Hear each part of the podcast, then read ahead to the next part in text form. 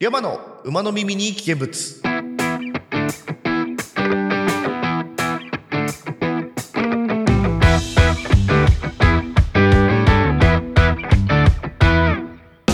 皆さんお疲れ様です。山でございます。この番組は。毎週土曜19時配信中。変旅通信のスピンオフ番組でメンバーのたくまと各週交代で配信するソロラジオになっております。配信サイトはアンカー Google ポッドキャスト Apple ポッドキャスト Spotify で配信されておりますのでお好みのサイトアプリでお楽しみください。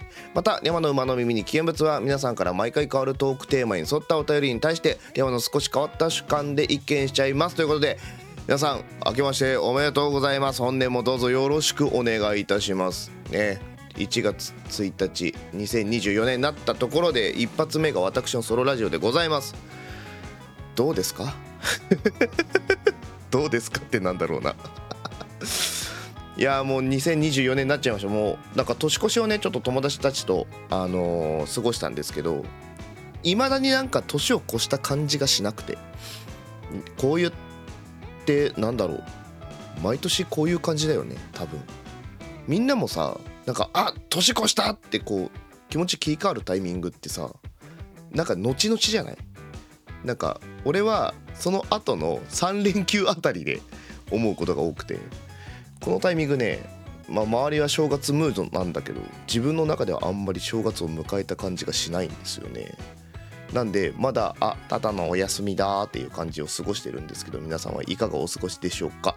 はいということでねまあ一発目私のラジオなんて聞きながらねあのー年始のねお休みを過ごしていただければいいなと思いながら収録しているわけでございますがえー一発目からねあのトークテーマなんかあのたくまさんがさ2週もさサボるからさ俺の中でちょっとトークテーマがねずれにずれちゃったからさまあやってくんですけどこれたくまさんにクレームです私は。クレームですよこんな。もっと俺はちょっと年始のやつをさここのタイミングで言えるようにしようかなって思ってたんだけど失敗ですよね。ということで若干あの時期遅れかもしれないですけどね、えー今回のトークテーマ早速発表していきましょう。今回のテーマは自分へのご褒美といえば。12月に入り人によってはボーナスが出たり年末年始の連休に入ることもあるでしょう。今年1年頑張った自分にご褒美をあげるとしたら何にしますかということで今回のテーマが自分へのご褒美といえばなんですけどこれをね年末にやりたかったの俺は。これを年末にやりたかったの、うん、年始一発目になっちゃった。ということでまあね2023で皆さん学校とかねお仕事とかいろいろ頑張ったと思います。自分にもねご褒美あげてもいいんじゃないかなと思う私でございます。なんでね自分にご褒美を与えるとしたら一体何になるのかっていうのにね一回考えてほしいなと思ってこのテーマにしたんですけど。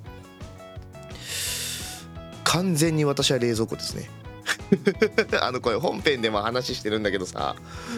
冷蔵庫行ってで年末に大掃除をした時にね一回冷蔵庫の電源抜いて中きれいにしてあの入れ直して一瞬ね帰ってきたの。冷蔵庫が。もうダメだね。やっぱダメみたい。だからこの年始のさ新春セールとかやるじゃん。でちょっと家電見た方がいいのかなって思いつつ。うん。まあいい。ちょっとねさすがに安物買いの銭失いとはこのことですよ。あの引っ越しをするタイミングでねあの白物家電3点セット抱き合わせで買ったのが冷蔵庫から行くとは思ってなくて。洗濯機か掃除機かなと思ったんだけど冷蔵庫が一番壊れてほしくなかった。しんどいね。冬場だからまだいいんだけどさ。冷蔵庫ってないと不便だね。なんで私はもう完全にもうしょうがないよね。ご褒美っていうかさご褒美だと言い聞かせつつ買うしかないなって思いながら私は冷蔵庫にしようかなと思っております。はい。こんな感じでですね自分へのご褒美といえばというトークテーマで、えーお話ししていきたいと思いますので最後までご視聴いただければと思います。よろしくどうぞ。助けてみんな。お世話になった。わもうおじさんの発言なんだよ。知ってた？これラジオなの？一応ゲームカテゴリーのポッドキャストなので。そうですね。そうですね。一応ね。ですから「く」と「だ」の間にちっちゃい「つ」入るもん。ヘン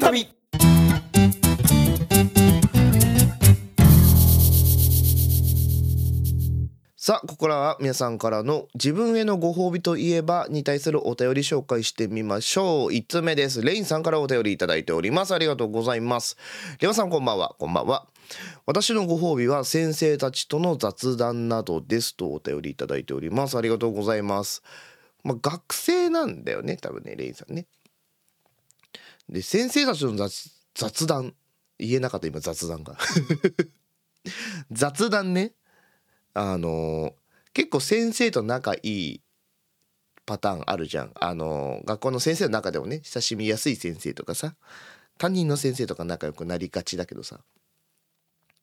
まあでも俺も楽しかった先生いたな。なんか普通に喋ってて楽しい先生とまあこれ若気の至りですよね。ちょっとあの特徴的な先生で絶対学校に一人はいるじゃない。あのね面白い先生いたんですよ。おじいちゃん先生でね。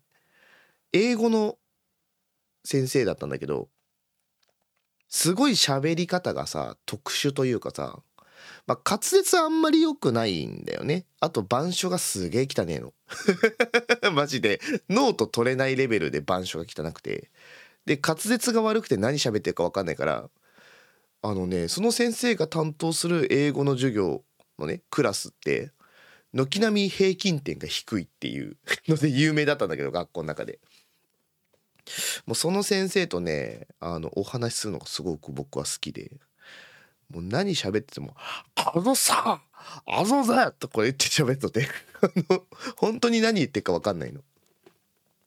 これあの高校の同級生たちにはあのすごく似てるって評判評判だったんですけどもうでもその先生からもねあのお話聞いてるとさやっぱ長くこう先生をやってるからねやってらっしゃるからなんだろうその高校生の間で何起こりがちな悩みとかさ進路とかの話はすごくね親身になって聞いてくれたりとか答えてくれる先生ではあったからだから授業中とかちょっとねまあおふざけしちゃう時もあったりとかしたんだけどなんかそういった点ではねあの非常に頼りになる先生というかさ、うん、もう今何やってんだろうね。当時結構なおじいちゃんだったからもうとっくにまあ定年を迎えてご退職されてるとは思うんだけどさ、まあ、健やかに生きててくれればいいなと思うんだけどさ。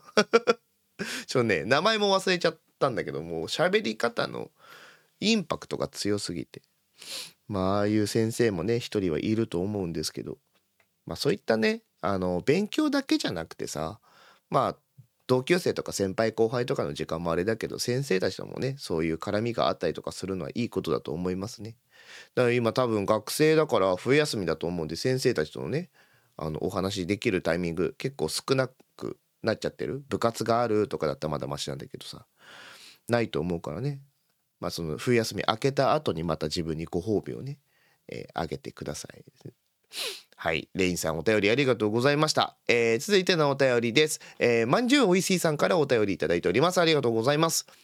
明けましておめでとうございます。おめでとうございます。1月1日が変旅通信アップ日なの嬉しい。何の根拠もありませんが、良い1年になりそうな気がします。はい。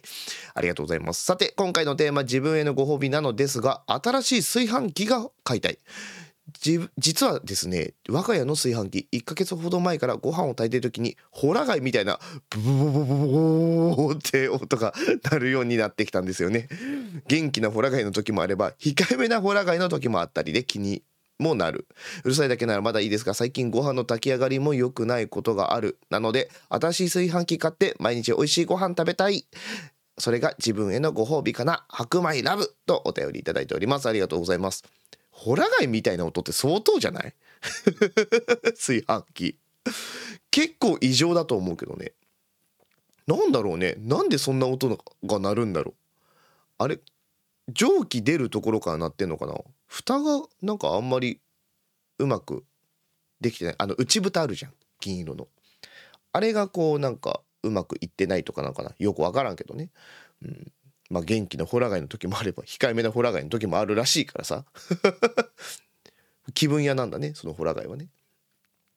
いやでもね炊飯器はマジでちょっとちゃんとしたの買った方が俺もいいと思ってて俺も白米好きだからさあのね本編中でもたくまさんとさ昔ちょっと結構初めの頃から「変旅通信ね」最初の頃にあの白米のお供といえばみたいなお話をした時にさあのいっぱい話したじゃん。ぐらい白米好きなんですけどうちはちゃんとあのもうタイガーさんなんで、はい、うまいんだよね。やっぱ違う気がするよ。他のところで食べるご飯とさ。うちで炊いた米うめえなって思うもん。で炊飯器壊れた俺結構へこむかも。米美味しくないの嫌だな。いや絶対買った方がいい。でご褒美なんだからさ自分へのご褒美なんだからちょっといいやつ買ってもいいんじゃない？それこそ。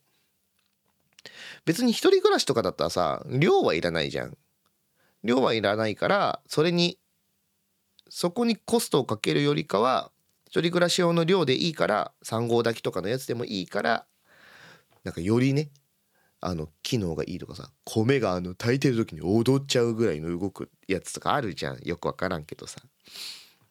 だああいうのでもいいんじゃないかなとは思うね。結構いいやつ買ってもいいんじゃない？白米ラブなんだもん。結構変わると思うよ。その何？生活の質？QOL だいぶ変わると思う。うん。クオリティオブライフね。うん。米でだいぶ変わるから。いやもうそうだね。冷蔵庫行った話したじゃん。だから次嫌だね。冷蔵庫の次に炊飯器行くの嫌かも。持っててくれ。頼む。頼むよ。もうこういうのって嫌なことって重なるじゃない？なんかもう冷蔵庫行って買い替えたら次なんかすぐまた別の家電が壊れるとかありそうですごい怖いよね今。どうか炊飯器じゃありませんようにと思いながら、うん、思っております。いやいいね。いや炊飯器ぜひいいの買ってください。自分へのご褒美なんで。2023年頑張ったと思うんでぜひ買ってあげてください。ということでまんじゅうおいしいさん、えー、お便りありがとうございました。エンタメに辛辣すぎやしないか。4文字熟女って5文字だよ。たくまさん女抱くより編集好きそう。女抱く方が好きや。東京 FM になっちゃった。東京特許許可許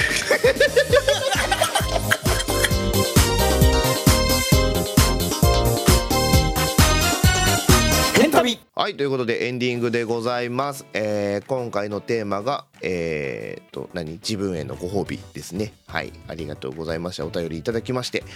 えー、2023年ねこうきっとみんな頑張ってると思うんですよ。なの今回お便りいただいてないいただいた方はもちろんですけどね。あのこれを聞いていらっしゃる皆さんも、まあ、年始のこのタイミングでセールとかもあったりとかするからさこの機会にあの頑張った自分にご褒美あげてもいいかなと思っております。はい。